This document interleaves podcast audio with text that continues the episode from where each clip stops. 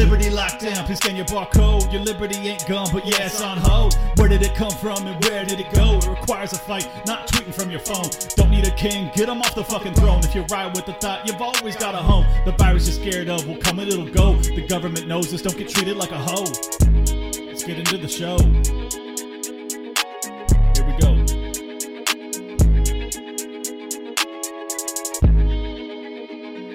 So I know many of you are probably tuning in expecting me to uh, to be running the audio for the neocon debate I had last night. Unfortunately, Kevin has not uh, forwarded me the audio on that yet, and I apologize for the, for the delay. I'm I'm sure that many of you have already watched it on his YouTube channel. I'll be uploading the video to my YouTube as well, and the audio tonight, allegedly, if he ever gets it to me. Um, yeah, but I thought it went really well, and uh, I think that uh, I conveyed the the emotional side of the anti-interventionist stance in a way that is hopefully compelling to even a neocon or at least his audience, which is who I was really trying to reach, since I knew that ultimately I was very unlikely to change his mind. Uh, I would like to dissuade a few of the neocons that are his fanboys or sycophants from going down the same path. So uh, hopefully I did that. If you appreciated my suffering, I would ask that you subscribe to my YouTube and not his, because uh, you probably don't need to hear any more from him, I'm sure and uh, you could search Liberty Lockdown on YouTube to find it. I'll also post the description in the uh, the description for this episode. So hopefully you guys hop on board. Uh, I obviously have a far larger podcast base as that was the standard medium I was using to begin, and I only started the YouTube about a month ago, and uh, we're already pushing a good amount of subscribers. So I really appreciate the support, and obviously if you enjoyed uh, my performance, also a five star review on iTunes is very helpful to help get the word out. So. In the meantime, we have a tremendous episode. Actually, it's uh, it's with a college professor who knows like an encyclopedia every aspect of the history of anarchism. It is truly a treat to speak with him. So here we go. Welcome everybody to another episode of Liberty Lockdown. I have a very special guest with me today. His name is Keith Preston, and he is a author. Uh, he has a website called AttackTheSystem.com. Thank you for coming in, Keith. Hi, glad to be here. Thanks, man. Um, so I, I, wanted to have you in because I know that you're a bit of a specialist or a historian when it comes to anarchism, and as a recent convert from libertarianism to anarchism, I thought it would be a, a good resource to me and to my audience to kind of get a, a background on, uh, you know, a bit of the history there. So. Okay. Well, what would you like to know? There's a lot of places we could start. Um, well, yeah, uh, I, I think um, I'm just going to throw out a, a couple a couple common rejoinders that people have to anarchism and and see if we have some historical uh, you know cognates or, or stories that we can lay out to try and you know calm people's concerns about giving anarchism a, a shot. So let, us start with this. Um, first off many people think that there's never been a, an anarchist society and that uh, ultimately they are impossible that you you're doomed to failure uh, if not for you know another state that invades or simply that people demand governance. Uh, so can you give us any historical examples of of anarchist not states but anarchist territories that lasted for a while? Communities and yeah. Uh, i actually gave a lecture on this um, in london probably about three years ago. Uh, in fact the video of that lecture i believe is still online somewhere. If you google um, anarchist communities past, present, and future, I think is what I called it.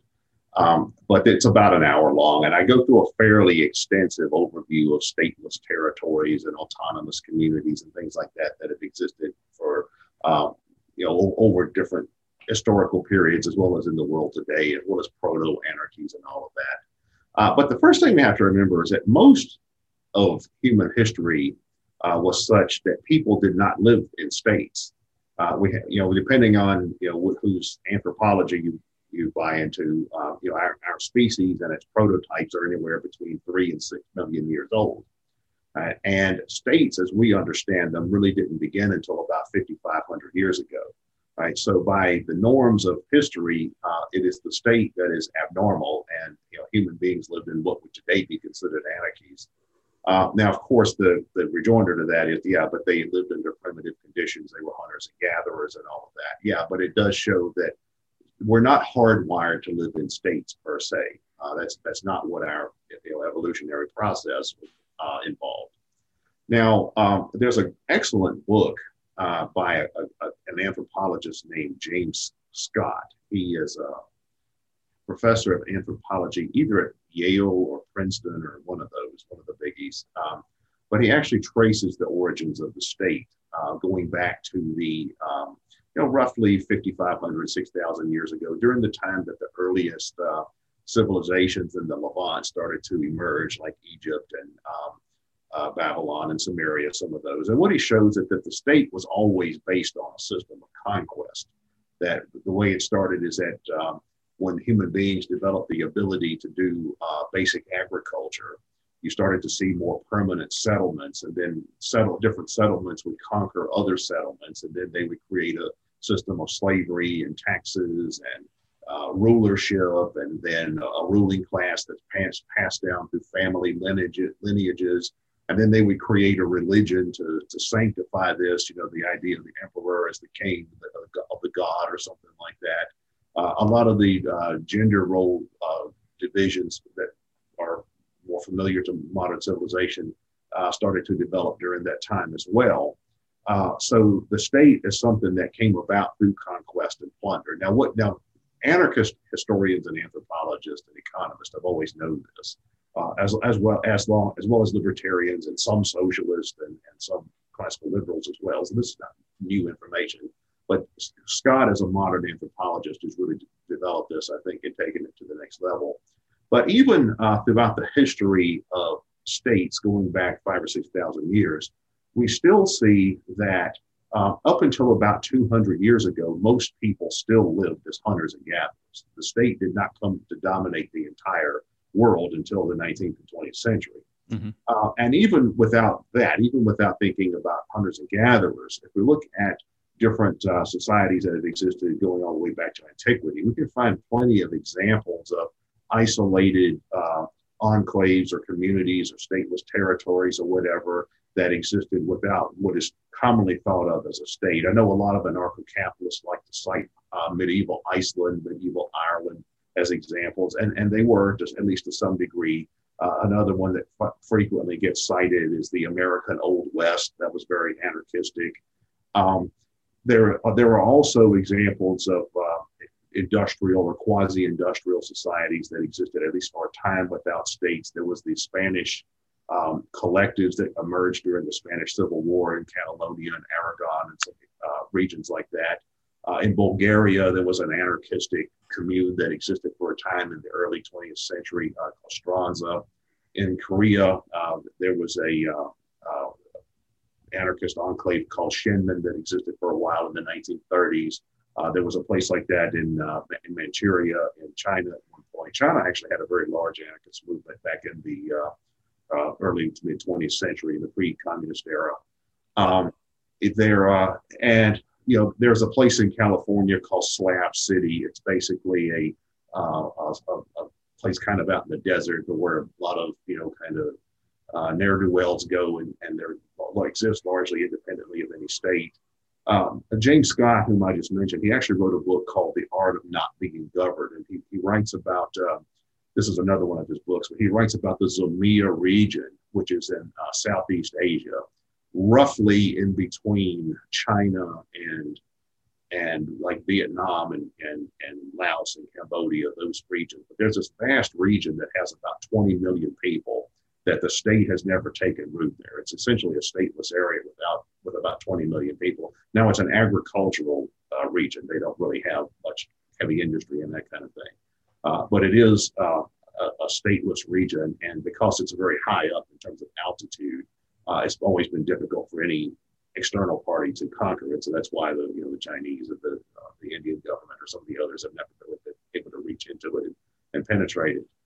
Um, that is that is really fascinating. So let, let me let me jump a little bit ahead and and ask, you know, other than um, locales that are are basically unconquerable, like you just described, why why have so many of the others been relegated to statehood at, at some point in their history? Has it has it always been conquering forces from other states, or or oftentimes does it come from within? Uh, both. Um, you, you, many societies that have existed historically that were stateless or quasi-stateless uh, eventually su- uh, succumb to conquest. Uh, there were others that internally sort of evolved into a more ossified state system. Um, although you can find examples of communities that exist within the context of states that have largely uh, evolved as kind of micro nations or micro societies or something like that. Um, mm-hmm. You can, uh, if you Google uh, something like autonomous zones or something like that, you can find a lot of these places, even in places you would never expect to find them. Like I, I know there's one in Russia that's sort of a territory that the state doesn't really have much to do with. Um, in, in Europe, even, which is a very state saturated place, but there you have these micro states like Andorra and Liechtenstein and uh, San Marino and Monaco that you know they're I don't know if they're formally stateless, but they might as well be. I mean, they have these very tiny autonomous territories that have uh, no real government of any significance. Um, you, know, you, pretty much can do what you want to do there. Um, and of course, you have had some islands in different places where people more or less do their own thing. Uh, you know, island countries or island island uh, nations. There's a region in the Western Sahara that's basically stateless. It's sort of on the border between Egypt and Sudan. From what I hear, it's a haven for drug traffickers that a lot of them kind of hide out there. I had an Egyptian guy once that explained that to me. But in fact, there was a guy from the United States that went there a few years ago and was trying to start his own country or something like that. um, yeah, but I mean, these are just a few examples. Uh, yeah, I could probably cite hundreds of different different examples like this. Uh, I can well, tell you're you're an encyclopedia, man. Um, yeah. So so let me ask, uh, you know, what what is the future for converting to a stateless society? Do you think that that our best hope is to have kind of a a micronation within the United States or, or other nations, or is there a chance for a larger um, disassembly of a state government to kind of create an anarchic utopia? well, you know, there could be either one. Um, one group that I find very interesting that I don't belong to them, uh, so I don't speak for them or anything like that. There's a group called the Startup Societies Foundation.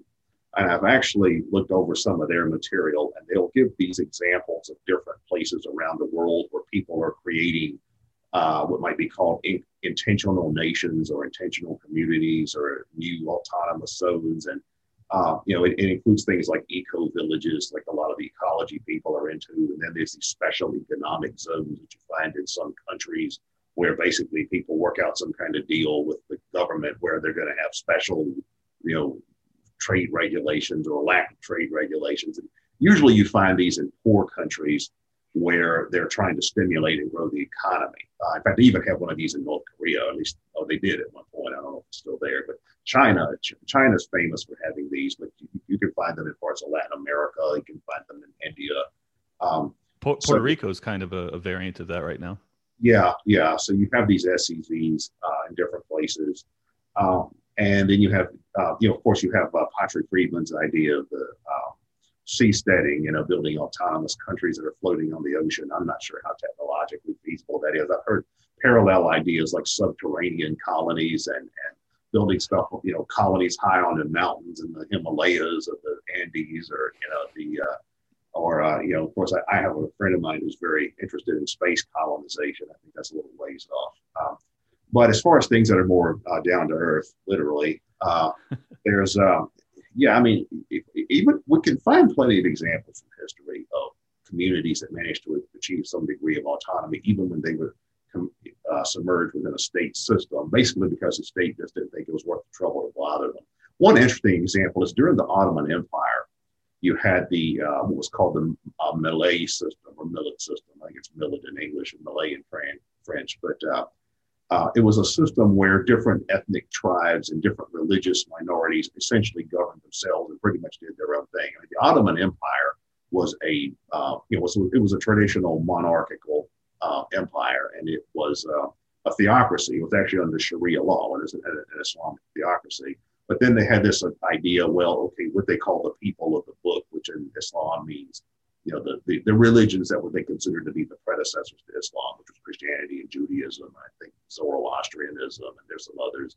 Some versions of Islam consider Hinduism to be part of this, but uh, they would more or less just let those religions self-govern themselves according to their own norms and customs, you know, rather than try to force them into this kind of Islamic caliphate, even though they were still territorially within an Islamic caliphate things. So you do find examples of that. Um, you can find a lot of civilizations from history where you manage to have high degrees of autonomy from overarching state structures, even if you didn't have pure anarchy. Um, ancient Greece was actually very interesting because Greece existed for uh, centuries as a collection of thousands of independent cities, uh, which included all kinds of weird uh, political systems. I mean, some some some by our standards would have been just really were really strange. Um, you know, so it was kind of like this. Uh, you know, Greece was like this uh, haven of uh, what today might be called uh, communes or intentional communities or free cities or something like that, where people had all these weird experimental forms of government and that kind of stuff. Um, it's kind of, in fact, I know when um, the first time I ever read Robert Nozick's book, The uh, Anarchy State in Utopia, uh, if you're a lot of your audience are libertarians, they might know what this book is. But uh, yeah, but when I, I, remember when I read that, I was like, what do you, he's talking about all these kinds of experimental utopian societies and this kind of libertarian meta politics. And I remember thinking, this sounds a lot like Greece. Um, the uh, another example was the Holy Roman Empire, which, as uh, I think it was Voltaire who said, the Holy Roman Empire was neither holy nor Roman nor an empire, but it was essentially a federation of hundreds of independent kingdoms. I mean, this was in the Middle Ages; it was a, you know, a feudal type of system, but it was a it was a federation of hundreds of kingdoms, and then no one there was no real monopoly on power because you had all these different power centers that were always trying to get the upper hand, but no one ever could. So it was kind of a quasi anarchy unintentionally. You know, it was like because you had the, the kings and the emperor and the church and, the, and all these different forces could never really, uh, they, they basically just fought each other to a standstill. And then you also had these uh, free cities uh, that were basically these chartered cities where they would get more or less an agreement with the king or the emperor or whatever, just go off and do their own thing. I mean, which were not dissimilar to these uh, special economic zones I was talking about uh, earlier in modern so there's all kinds of institutional methods that have been used that where individuals and groups have been able to achieve some high degree of autonomy, even if they're not in a perfect anarchist utopia. Right, right. Is there, you know, the the common the common pushback that you'll get is that anarchism would be a constant state of having to fight off people that you know uh, the kind of the Hoppian idea of, of removal of people that are interested in forming a state is that is that an inevitability in in your historical analysis? No, because, no, because most of these places that I'm talking about now, they they were sort of anarchies by accident. Mm-hmm. You know, they, they, it's not like you had a lot of people saying, "Well, you know, we're going to go form an anarchist utopia," you know, and therefore anybody that's there that you know doesn't agree with our version of, anar- of an anarchist utopia, we've got to uh, kick them out or whatever typically what would happen is that these were just colonies that people formed, usually because they were trying to get away from some other place, or it was something that emerged in the middle of a civil war or conventional state authority broke down, um, or they were simply trading colonies or trading outposts that just emerged as a matter of convenience. Or it was a situation like I described at the Holy Roman Empire where they fought so much nobody could ever get the upper hand. So this was just just had an anarchy by default or quasi anarchy that's kind of how this these things tend to develop. Well, so from my from my vantage point as someone who is seeking this uh, this elusive utopia, uh, you know, I'm most interested in finding some landmass with like-minded people. Uh, kind of the the you know idea of federalism with the United States Foundation, uh, but but on a much grander scale, where you have say a thousand different options within the United States mm-hmm. or something something like that, where right. I could find some small enclave of like-minded people who are you know anarcho-capitalists and and believe in private property rights but also believe in self-defense and don't want uh, a state that's taxing them to death. Uh, is that is that too utopic? Is that is that an impossibility? Well no in american history you actually find quite a bit of that uh, i mean more so in the colonial era and in the 19th century uh, but uh, a good example is the Mormons. I mean, that's how we got Utah. You know, I mean, that was basically a utopian religious colony for Mormons. Uh, but there were a lot of these um, earlier, more fringier religious communities actually had places like that. You had the, uh, you were, you know, in fact, a lot of the original states were that. You know, uh, Pennsylvania was a Quaker colony, and, and Rhode Island, I think, was a Baptist colony. And the reason you had them is because in these these were groups that were all thrown out of England, basically, in the Church of England didn't want them, so they sent them all over here. Um, uh, and there were a lot of others. There, was, there were Hutterite colonies. The Shakers were another group like that. You also had these early, uh, in the 19th century, the utopian commune started to be a common idea. Like some of the more famous ideas like that were uh, Robert Owen's plans for this perfect utopian uh, society uh, called New Harmony.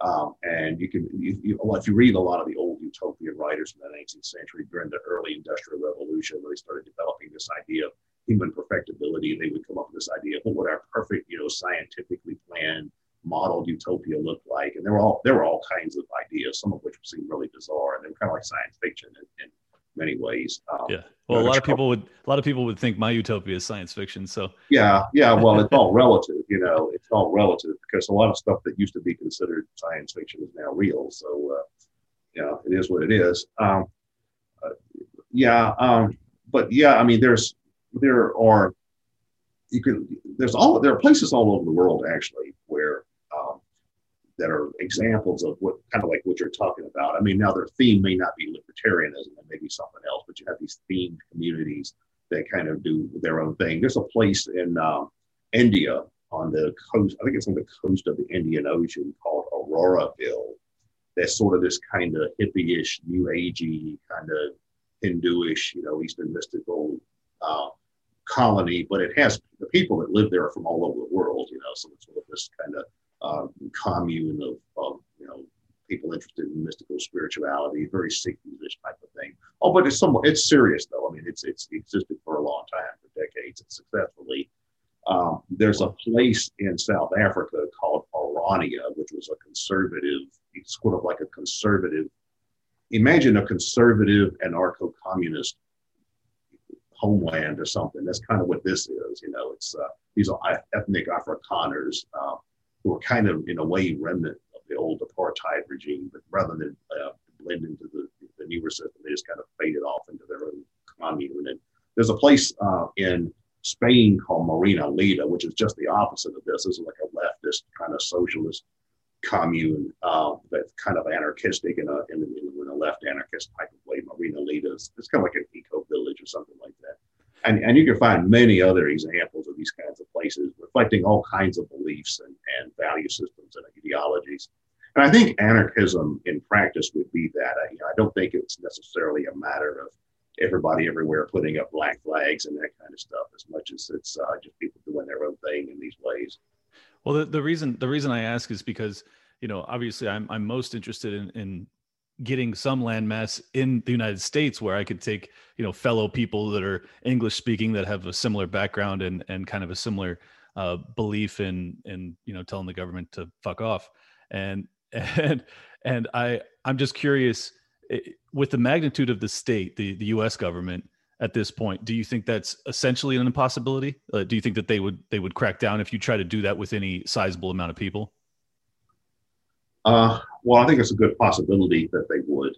Um, in fact, I actually think the United States would probably be one of the most difficult places in the world to do this uh, because the state is so pervasive and efficient and technologically sophisticated uh, it would probably be easier to do this in some more, you know, semi-rural area of China or India or in Africa or Latin America or Russia or even in, uh, uh, you know, even in Europe, even in places in, in, in Western Europe or Central Europe, I think. Um, in fact, there was a, a, a group a few years ago. I'm not sure what the status of this is now, but there were people that were actually trying to start a new country uh, that was basically going to be a libertarian country called Liberland. And I yeah. it, it was going to be on the border of Croatia. One, one yeah, that sounds right.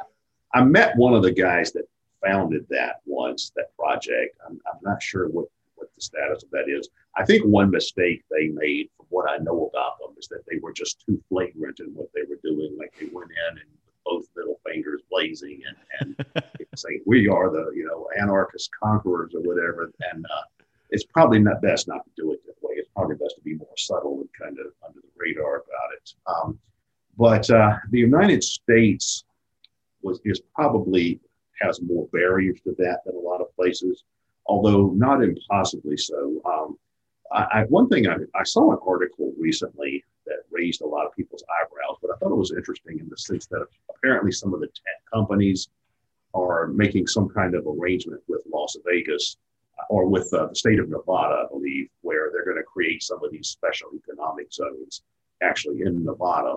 Now, uh, one reason that companies, corporations tend to like these special economic zones is because they can get away without paying taxes and defying regulations and things like that. A lot of people from the left don't like them because they're saying, well, they're just creating a creating a fiefdom or something like that. But what these places do is uh, they do create kind of a, a milieu where you have a largely autonomous settlement where people can kind of go and do their own thing. Like there are people who go to China and live in Shenzhen and places like that, some of these SEZs where they're not really involved in the business aspect of it, but because the rules and all of that tend to be fairly lax, they just kind of do their own thing and kind of you know, blend into the scenery and where they can do that without being bothered.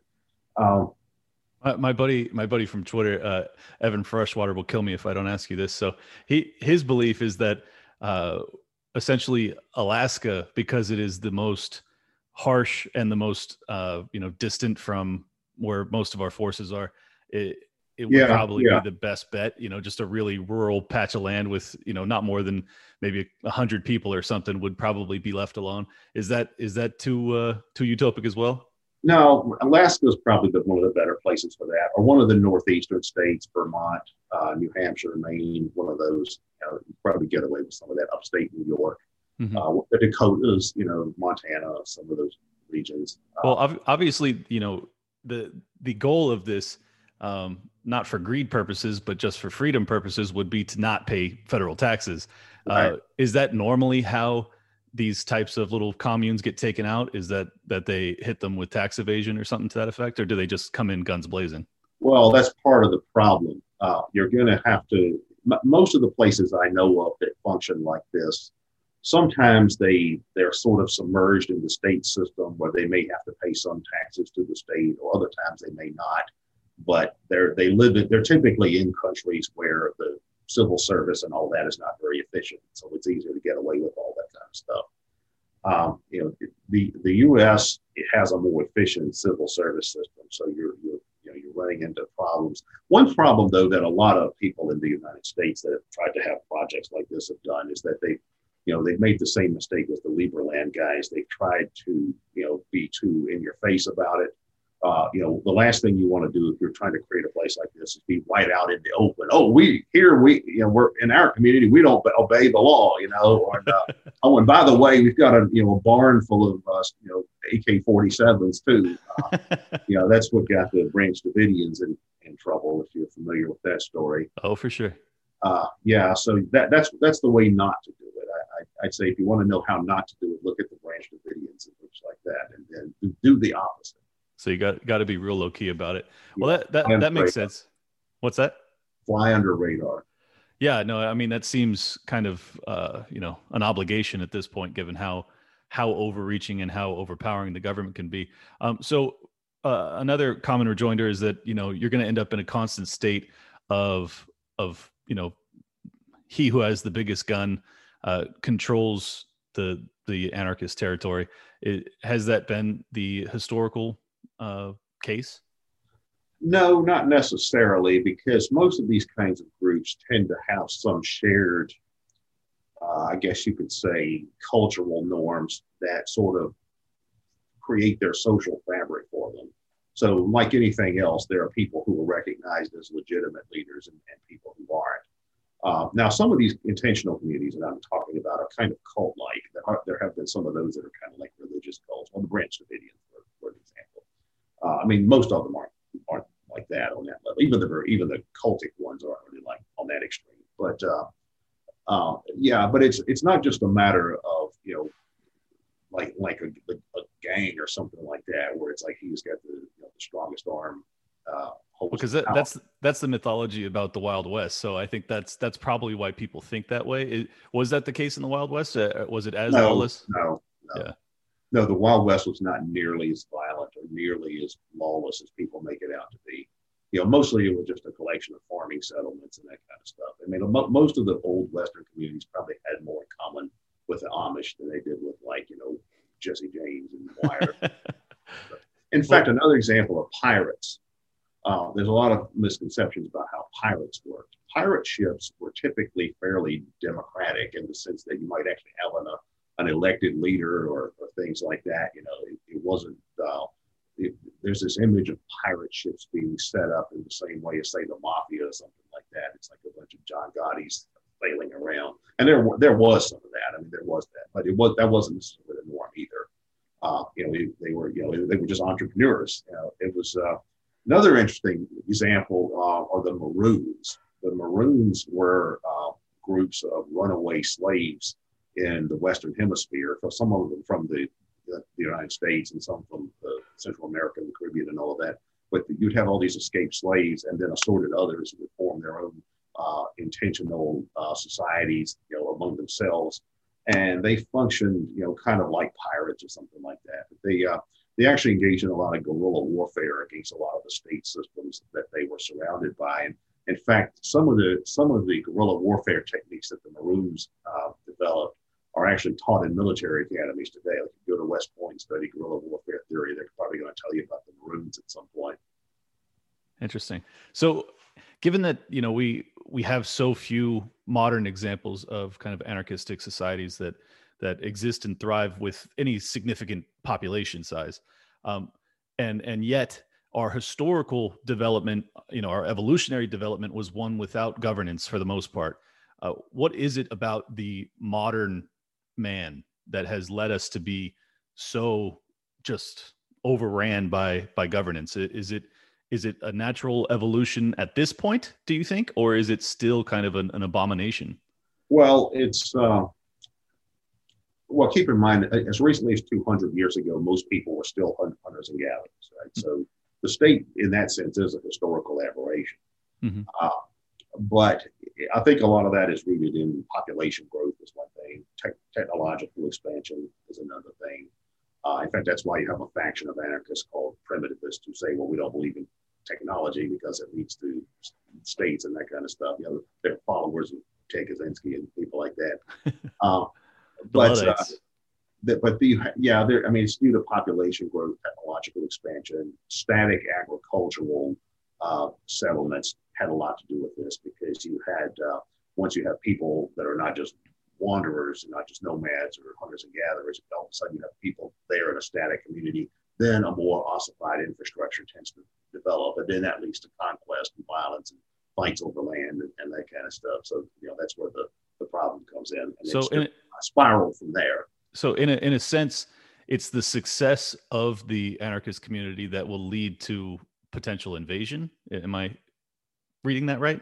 Yeah, yeah. Well, if you have a successful community that's say wealthy or prosperous, then obviously there are going to be people who set their sights on it.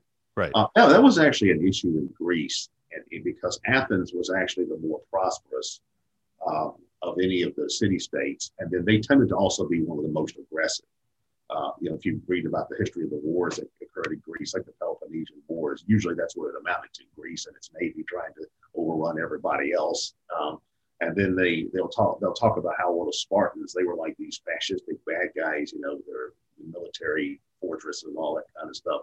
But what they were actually trying to do was defend themselves against the, the Athenians. And, and, and you know, but even in that system, though, when um, when Alexander the Great started doing his wars of conquest, eventually he was turned back. Uh, most of the actual most of the Greeks were able to effectively resist him. Interesting. Well, the the uh, again the common response from um, I guess communists is that anarchism is a, is a leftist ideology originally, and I, I agree with that historical analysis. But um, is there any examples of anarcho-capitalist societies that have existed and thrived? Because I'm honestly I'm not familiar if there are. Uh, well, it depends on how you find define anarcho-capitalist. I mean, if you define just respect for private property, essentially. Yeah, well, well, most of the places that I just described had property of some kind. I mean, they may not have defined property exactly in the same way modern anarcho-capitalists were, but these weren't communal societies necessarily where everything is shared in common. I mean, maybe some of them were, but that that wasn't really the norm either. You know, you, I mean, you had property. I mean, you had people that farmed their own land individually or as a family or you know, you certainly had personal possessions and you know tools or you know whatever. Okay. Uh, yeah, and certain. Well, I mean, I, I, was talking about the SEZs. Some of those kinds of places, you have tons of private property there because they're commercial developments. You know, so yeah. So I mean, none of the, none of what I'm discussing here really has anything to do with the standard socialism versus capitalism dichotomy, which I think is actually a false dichotomy.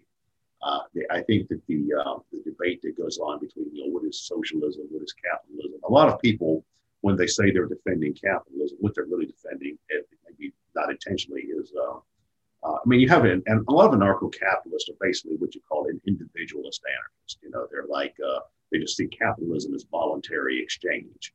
You know, like you know, I have my patch of tomatoes and I'm going to trade that to you for your patch of you know corn or whatever.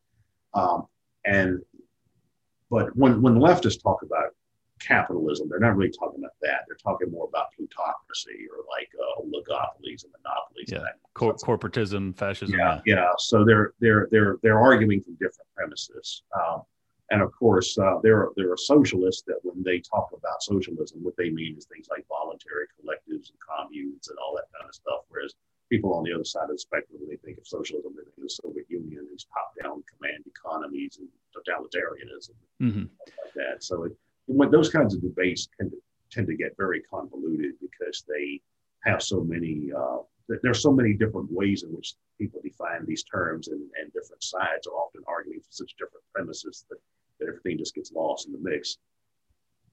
No, that's that's totally true, and that, that's exactly why I'm asking is because you know the the anarcho socialists oftentimes will will say that the anarcho capitalists are are you know out of their minds because if you're going to have respect for private property rights, it's going to be uh, imperative that you have a state to defend those rights. Whereas the anarcho capitalist argues, no, you can have you know um, privately ran arbiters and things of that nature that can can settle disputes amongst people. And I'm just curious if if that has has ever come about where they actually created non-state entities to to settle disputes and things of that nature?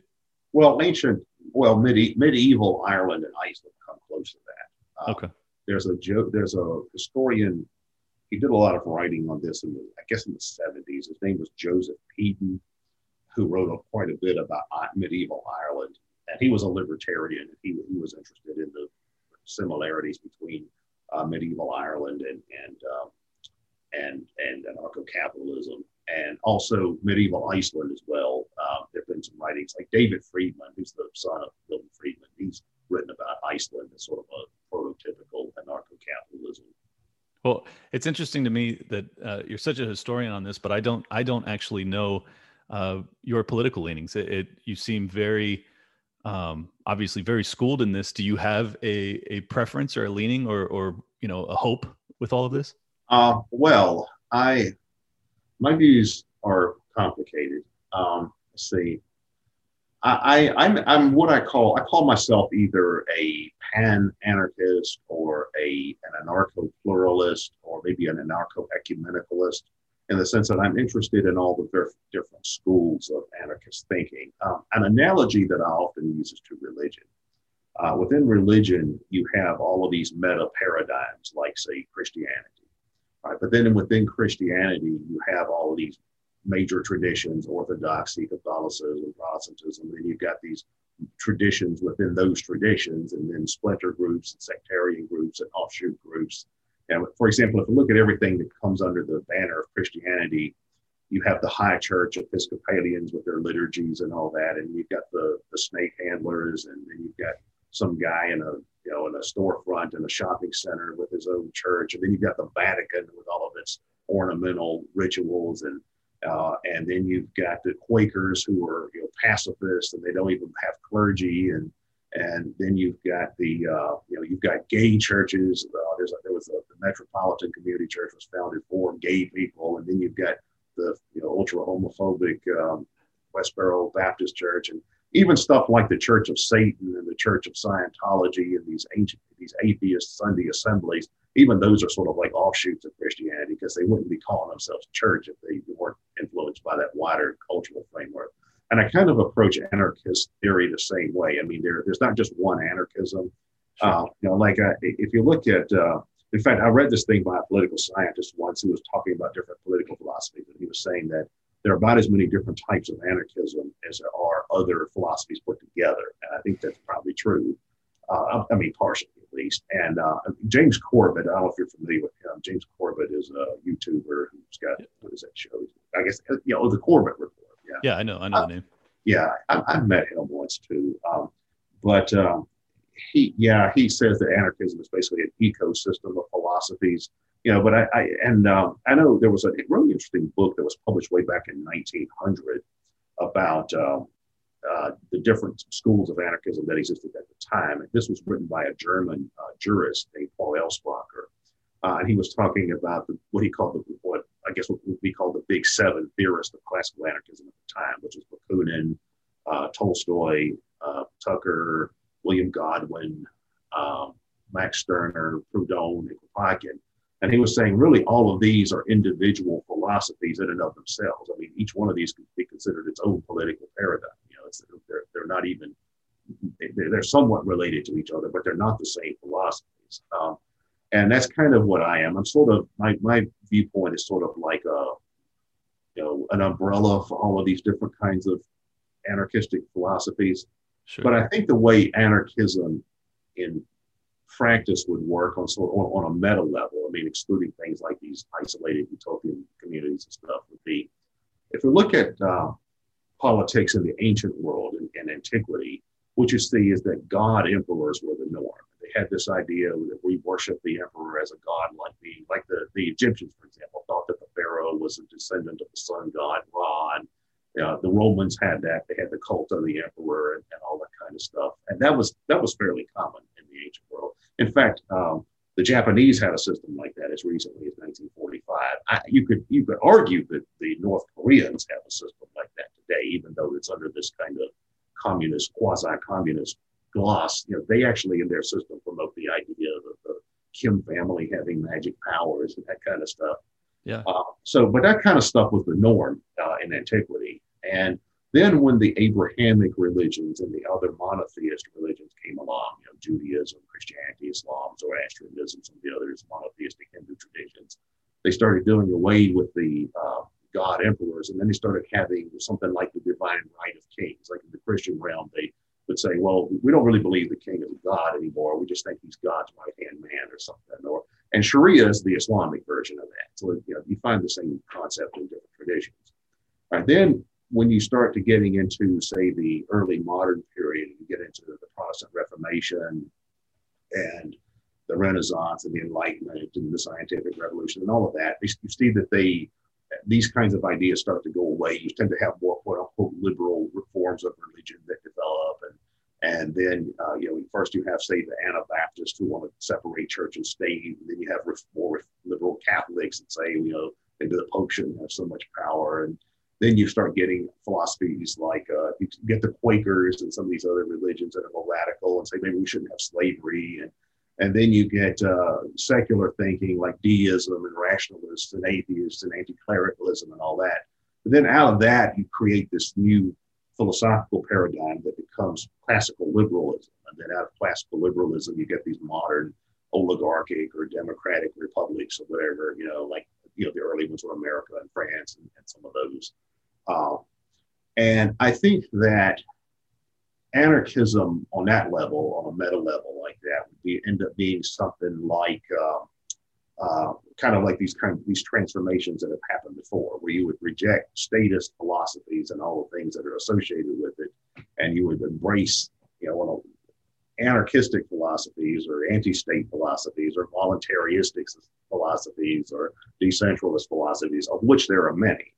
Right? And then in practice, it would be just like a major world religion. You know, just like, uh, you know, you, you, know, just like in Christianity, you've got the Catholics and Protestants and Baptists and Quakers and all that.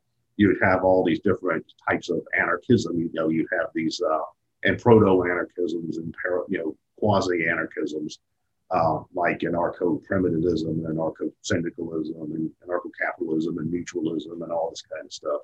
Uh, and, and it would look like the, you know, like worldwide, there are hundreds of thousands of church denominations. Or, or another example might be something like food production.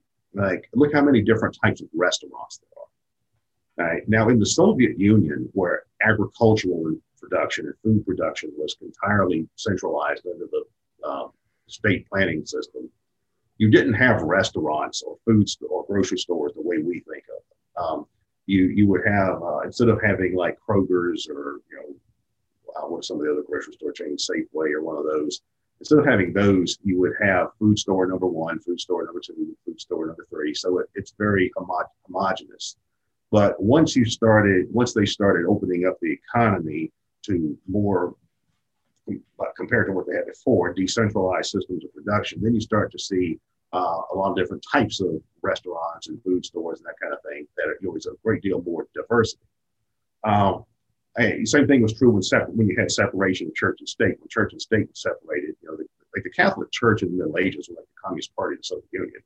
Uh, but it, it, was, everything. But when you start to have separation of church and state, it's not that everybody became an atheist. Instead, you see all kinds of religions. I mean, a lot of the religions that you have in America today are because of that. You know, these you have all you have the Christian Scientists and, and Seventh Day Adventists and Mormons and Jehovah's Witnesses. You know, I mean, all of that would have been illegal. You know, in the Middle Ages. Um, and you could you could cite other examples. One example I like to cite is indigenous communities. Uh, if you look at the kinds of indigenous uh, ethnic tri- ethno tribes that existed in different parts of the world, really on every continent, you know, every region of every continent prior to the rise of states. What's interesting about them, one of the things that's interesting about them is how diverse they were, just in terms of clothes, you know, appearance, uh, religion, rituals, food, uh, you know, marital arrangements, uh, you know, the kind of drugs they took. Yeah, I mean, all kinds of stuff. Uh, you know, and I think anarchism in practice would be kind of like that. You'd have that level of diversity. Uh, so, you know, so you would have so you would have extreme diversity, uh, and you'd also have, uh, you know, so, certainly you'd have a much wider spread, uh, much wider dispersion of power, which leads to more diversity. That that was an absolutely beautiful uh, description of of your belief system, man. I I am shell shocked, but um, I, I, think that it's it's kind of ironic in a, in a sense that your description of it was analogized with um, you know theism or religion, given that so many people are anarchists because they want to get away from the state, which they believe is a religion at this point. So I I thought that was really interesting. Yeah, yeah. I, th- I think that's interesting. But but the the question it, it leads me to is is it your belief that humanity can only evolve past statism with a, a quasi religious you know fundamentalism towards anarchism? Because it it seems as if you're describing anarchism as a, as a you know a new new theology almost. Well no um, another example might be classical liberalism. Uh, if we look at classical liberalism that really is the prevailing view at least on a very general generic level in most countries today. If you look at every country around the world that's considered a sovereign state by the UN. I think there's 150 of them. Oh, no, about I think there's 100, 195, 193, and then there's another, you know, 30 or 40 or something that are kind of territories. You know, it's not entirely sure whether they're actually sovereign states. There's disputes about that. Uh, but but most of these places now, most countries have the standard so-called democratic, liberal, parliamentary type of government. You know, every every country in on the in the entire uh, European continent, every country in the Western Hemisphere except Cuba, which is a one-party state. Uh, you know, most of the Pacific Rim, East Asia, uh, you know, except China and, and, and North Korea, Vietnam, a few places. though. India, uh, which is the world's second uh, most heavily populated country, they have the same basic liberal democratic paradigm um, increasingly the African states. Um, so, so that all of that is the is the result of the influence of the Enlightenment and, and classical liberalism, social contract theory. You know, if you go back and you trace the origins of classical liberalism to Hobbes and, and Locke and, and Rousseau and, and Voltaire, and all the ones that came out, Montesquieu, I mean, and then the American Revolution, the French Revolution, all these early revolutions. Uh, all of that was largely exported throughout the rest of the globe and, and has taken root in most countries now. Uh, so where mo- most countries around the world are basically quote unquote liberal, you know, in, in this very general historic sense. Um, mm-hmm. You know, not that many countries today are still absolute monarchies. You find some in, in uh, the Middle East, uh, the Gulf states primarily. You find a few in South Asia, uh, but that's that's sort of a thing of the past. Just like you don't really find that many places that are full blown theocracies. Uh, you know, Saudi Arabia is one, Iran is sort of one, a few other Middle Eastern countries. Uh, uh, or then there's places where it's sort of a watered down theocracy where religion has a lot of influence in the state, but it's not the entirety of the state. Um, and same thing with hereditary aristocracies. We don't have that many parts of the world where you still have barons and dukes and counts and all that kind of stuff. Again, you have a few places like that, but but not. Or, or if they do, or where they do have that, it's not that important. You know, they don't take it seriously. Um, you know, like the, the, the, royal family of Britain is, is, a, is a perfect example. I mean, the real power in Britain is they have the parliament and, you know, and they have the interests that are behind the parliament. Um, and the king, the queen, you know, I mean, she was kind of a joke. Um, but, uh, but I think anarchism on this kind of meta paradigm would be like that. It would be the same way that classical liberalism replaced these old royal, aristocratic, theocratic, traditional societies or to use a religion analogy, the way the, the way that monotheist religions replace these older pagan religions, or the way that these modern, you know, either more liberal religions or non-religions, you know, deism or atheism or whatever, replace these older theocratic religions. So it, it seems that the natural follow-up question is that, you know, given that it took an enlightenment to get to the, you know, classical liberal dominance across the globe, is that also what you believe is necessary to have an anarchist kind of wave and and do you see any signs of that well on a meta level i think it would be what i'm describing would be necessary for say civilizational transformation now there are anarchists who say they don't believe in civilization they're, they're called anti-civ anarchists so that's another debate i guess but uh, but uh, yeah, I mean, on a meta level, I think ultimately that's what it would take. Now, that doesn't mean that there's not intermediary stages and, and you know transitional forms. Uh, you know, long before we had separation of church and state, you had Anabaptist communes just kind of, you know, going off and doing their own thing and resisting the Catholic Church or, you know, Quakers and, and groups like that. So that's how that's how it always starts. Uh, so could could this in fact be part of a very long cycle that's natural in humanity and we just haven't been around long enough to see it that you go from kind of a anarchist hunter and gatherer type society. You evolve through you end up back at classical liberalism and then you somehow uh, you know re-enlighten and you evolve back to anarchism. Is that possible? Uh, yeah i mean that's possible. I know i don't know of any specific you know law of history or scientific theory or whatever. No, it, it would be a historical just and the reason I bring it up is just simply that you know it it seems as if kind of like with i mean just with life you have kind of a birth and then an evolution of some sort and then a death and and and it seems as if the state could be the same entity. It just it just comes down to like does the state uh god what's the word? Uh reincarnate faster than than it can die? Um i don't know. Well you know what's interesting if, uh, about the 20th century is that the 20th century in many ways at least in parts of the world was an effort to resurrect the older god emperor states of antiquity. I mean, if you look at the, some of the kind of states that existed in the 20th century, there was the Third Reich, there was Stalinist Russia, there was um, you know Maoism and, and Pol Potism and the Kims and North Korea.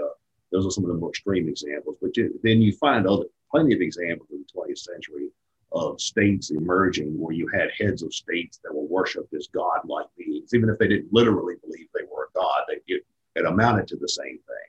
You know, I've always said that 20th century totalitarianism is really just a resurrection of the old, you know, very ancient uh, pagan uh, god emperor concept. You know, the Roman emperors, the pharaohs, and all of that kind of stuff. because that's exactly the same kind of framework that all that had.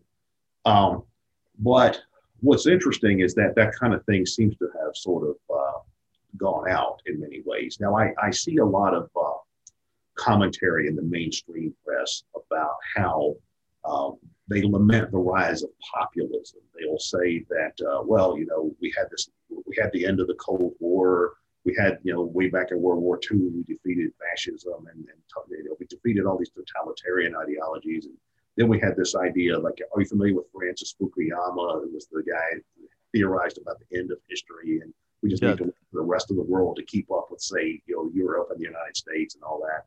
Yeah. Nowadays, you, you see people retreating from that. You see people, you see some people, some more mainstream commentators saying, "Well, it looks like the liberal era is dying because you see these these populist movements rising in different parts of the world and that kind of stuff." And they'll lament, you know, everything from Donald Trumpism and all the way to you know Putin and you know, think, um, you know, variations of this kind of stuff that you find all over the place. But what populism in its present form tends to be, though, is it's more an anti-elitism than anti-liberalism in many ways. It's because what's happened is that in the last few decades or half a century, you've seen power increasingly concentrated on a global scale. Uh, you know, through international institutions, through American you know, polar hegemony, through you know all kinds of things, uh, globalization and all that. So I think there's more. There's kind of uh, we're starting to see now a sort of a way a backlash against that, where you have more and more people saying, you know, like in the EU, for example, you had Brexit. You know, you had people saying, well, look, do we really need to have the whole continent taking orders from Brussels? You know, and uh, and you see that in in, uh, in the United States. I mean, whatever the limitations of Trumpism or Bernie Sandersism or any of this kind of stuff, it's that's a all of that has a very populist flavor. You know, there's some people saying we're tired of people like the Bush family or the Clinton family. You know, we Yeah. don't want any more of them. Even even Ron even Ron Paul's limited success was largely based off of a populist uprising Right. that you know against the Federal Reserve and things like that. Yeah, yeah. So it's interesting how we we had this wave of totalitarianism uh, in the 20th century that I think was sort of an effort to reclaim these older God Emperor states. But then that faded, and then we had this kind of globalized liberalism, and now there's this populist anti-elitism that's brewing. So I, I find I'm curious as to where that's going to go. One you of my me- one of you the and me both, brother. I, it's very it's very nerve wracking, but it is hopeful. one of my uh, one of the main influences on my own thinking was Nietzsche. You know, I think of all the 19th century philosophers, he was one of the ones that really had some of the most prophetic views of the future. Because what Nietzsche argued in the 19th century, like his, his death of God concept, is what he's probably what he's most known for. But a lot of that is misinterpreted. He, he wasn't so much an anti-clerical radical like say uh, a, a Richard Dawkins type or somebody like that today. That's not what he was concerned about. The the idea, well, the church is a force for oppression. Look what we did in the Inquisition. He probably would have opposed that, but he, that wasn't what his motivation was. Um, he was saying that with the death of these traditional values, religion and, and other forms of traditionalism, uh, societies had sort of become uh, unraveled the sense of losing their what had anchored them for a while. If you, because if you go back to the pre-modern period and ask people things like, "Why do you do this?" Well, it's tradition. We've always done it this way. Or what's the re- it's religion is what the religion teaches. Or well, the king, you know, he's just he's the, he's the king because he's the king, you know, because he inherited his, his position from his father, who was also the king. You know? And people didn't, a lot of people didn't really think beyond that. Uh, and then when you start to see all the upheaval that happened during the Enlightenment and during the Industrial Revolution and all of that, as well as scientific advancements, you start to see all these older ideas fading away or, or becoming less credible and, and weakening. And uh, and Nietzsche was interested in the social impact that was having. He was saying, well, you know, all these traditional values are breaking down, and people are just kind of losing their their uh, moorings in that sense. You know, these traditional anchors have, are are being pulled up. So what are we going to do? Uh, and what Nietzsche was very critical of the intellectual class of this time period because he saw them creating all these new religions, and because the, and what the death of God story is. That statement is based on a, a parable that he wrote that's in one of his books, The Gay Science. And what he's actually doing is he's making fun of European intellectuals in the 19th century. And he's saying, all of you people think you're so enlightened. You know, you think you're so scientific, you're so modern, you're so progressive, you're so technologically astute.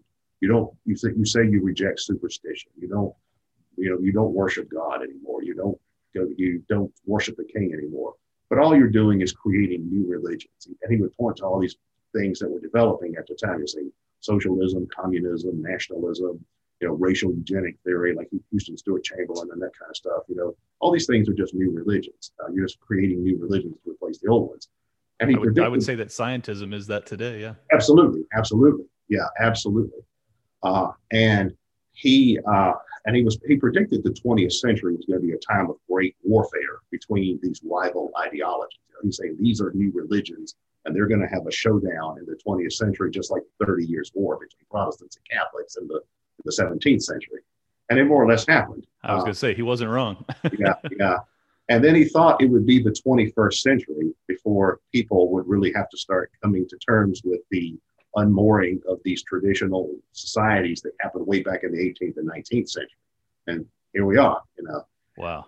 Yeah. Uh, and it's, yeah, so you're talking about scientism. That's really interesting because, yeah, I mean, you, it, of course, all of that has really been exposed, I think, with this COVID pandemic thing over the last year or so, because you, you see how worshipful so many people are, particularly educated elites are when it comes to science. Uh, it's, uh, yeah, I mean, how many Facebook memes have you said, have you seen where people are saying, I believe science, you know, yeah. like, like, okay, so you believe in the, uh, you know, the, the geocentric solar system. That was the science of its time. You know, it, it's, you know, it's, I, I, I, joked online today. Do you do you believe in uh, doctors masturbating hysterical women? Because that was pretty common practice for a few hundred years. So right, or or there was uh, there was an innovative uh, physician, I believe, in the 19th century, who insisted doctors should wash their hands before operating on people.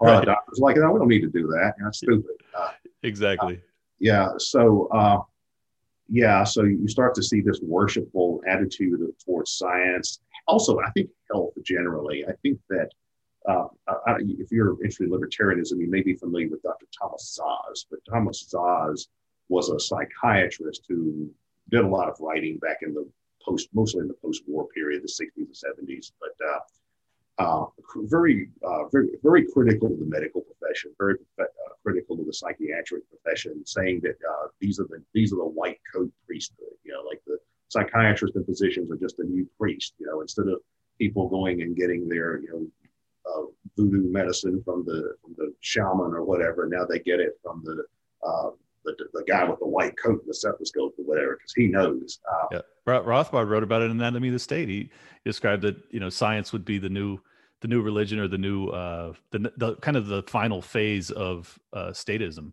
in a sense. Mm-hmm. Yeah, well, exactly, uh, and you see all these different currents uh, being bent towards each other. You see this fixation on health. Uh, you know, like I know when Mike Bloomberg was the mayor of New York, he was trying to put all kinds of restrictions on sugary beverages and fatty foods, and you know, you know, I mean, he was like he was basically a prohibitionist. You know, he was like he was like a drug warrior only against food or something. You know, yeah. And uh, so so you see that this fixation on health, this fixation on science, uh, this fixation on progress. You know, like uh, you know, there, there, must always be every progress. Um, you know, I mean, progress is good. I mean, there's a such thing as progress. I, I do think there's progress, but uh, but you have progressives who sort of have this worshipful, worshipful view of progress, where the idea is, well, the worst thing you could ever be is to be reactionary or to be backward. You know, uh, although the problem with that is that what's considered, you know, reactionary or progressive or whatever, in one time might not be considered progressive, and another time racism was considered to be progressive at one point. If you go back and you look at what you know, racists from the 19th and 20th, early 20th century were saying, you know, they weren't a bunch of backward hillbillies necessarily. They were, you know, educated people with you know, university degrees and science. They, they were the intelligentsia of that day. Right, exactly. In fact, there's a really interesting book about that by Thomas Sowell called uh, "The Race and the Intellectuals," and he talks about this. He talks about how in the late 19th, early 20th century, racism, you know, the kinds of people who would be reading White Fragility or books like that today, uh, racism was considered, you know, in vogue among those people in those days. Very much so. Yeah, they popularized phrenology and all sorts of crazy shit. Right, right. Oh, yeah. I mean, you can look up uh, textbooks that were used in medical schools uh, from that time period where they talk about how you can tell how intelligent someone is by measuring their skull and yeah. or, or you can you can look at old criminology books and they'll talk about how well you can tell if somebody's inclined to be a criminal by the length of their fingers and all this weird stuff.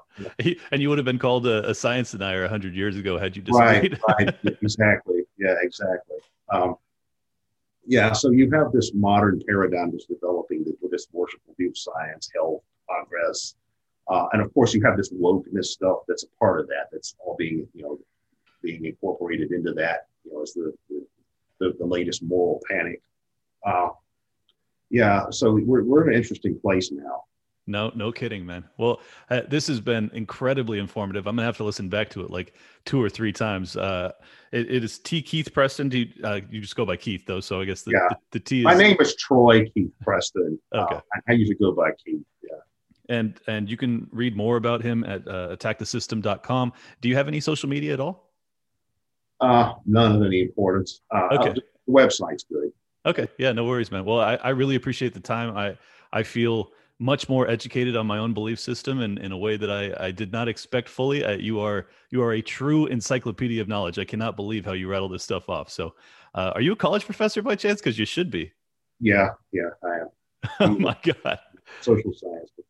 Well, well, thank God we have a few good professors le- left in this country because we need it, man. Um, well, thank you so much. All right, thank you.